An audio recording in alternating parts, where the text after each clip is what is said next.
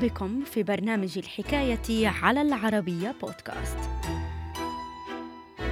في منتصف القرن الثامن عشر وبسبب ارتفاع هائل في عدد جرائم القتل، أمر البرلمان البريطاني بإرساء قانون مرعب حمل اسم قانون جرائم القتل لعام 1751 ومن خلاله جعل أعضاء البرلمان أحكام الإعدام أكثر فظاعة تفاصيل الحكاية في مقال للكاتب طه عبد الناصر رمضان بعنوان قرار بريطاني مرعب لمجابهة جرائم القتل خلال القرن الثامن عشر.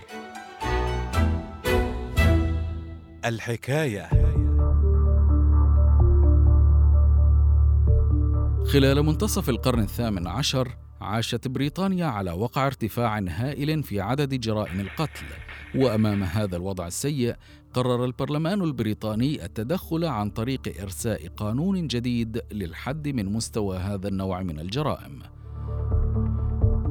في الأثناء مثل الترهيب أفضل حل للبرلمان البريطاني الذي أمر بإرساء قانون مرعب. حمل اسم قانون جرائم القتل لسنة 1751 ومن خلاله جعل أعضاء البرلمان أحكام الإعدام أكثر فظاعة.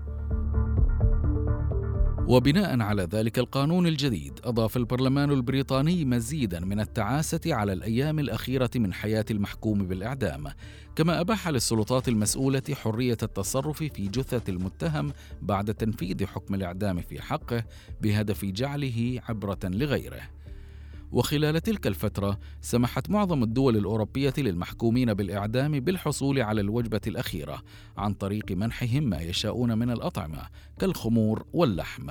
كما أمكن للمتهم في بعض المناطق الحصول على وجبة طعام أخيرة شبيهة بتلك التي تقدم للملوك.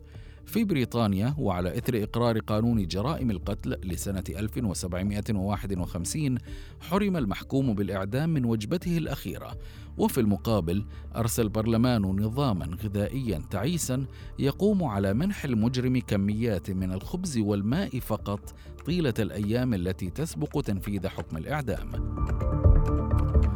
وأثناء القرن السادس عشر حرمت الكنيسة المساس بجثث الموتى معتبرة إياها شيئا مقدسا يستوجب دفنه بأفضل الطرق. ووقتها لم يتردد العالم الموسوعي الإيطالي ليوناردو دافنشي في التسلل إلى مستشفى مدينة فلورنسا ليلا لممارسة بعض عمليات التشريح على جثث المحكومين بالإعدام في سعي منه لفهم تركيبة جسم الإنسان. وبسبب هذه الحادثة اتهم العالم الموسوعي الإيطالي بممارسة السحر وكاد يواجه عقوبة الإعدام حرقا.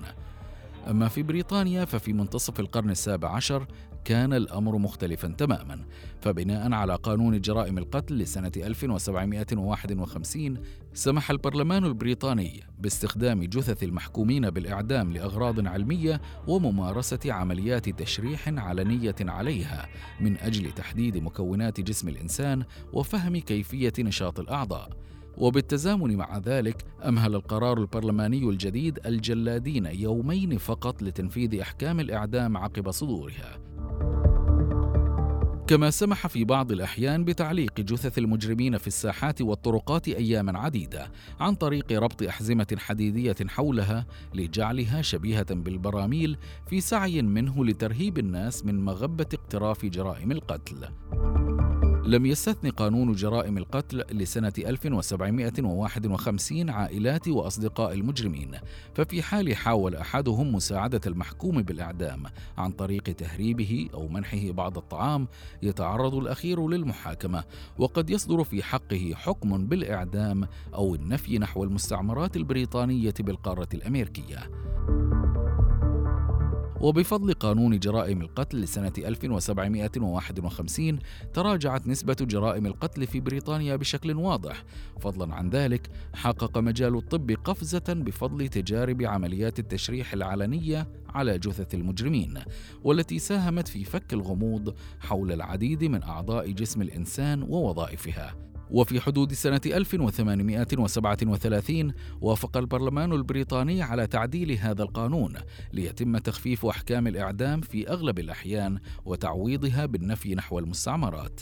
ومع حلول سنة 1973 تم إنهاء العمل بهذا القانون بشكل رسمي.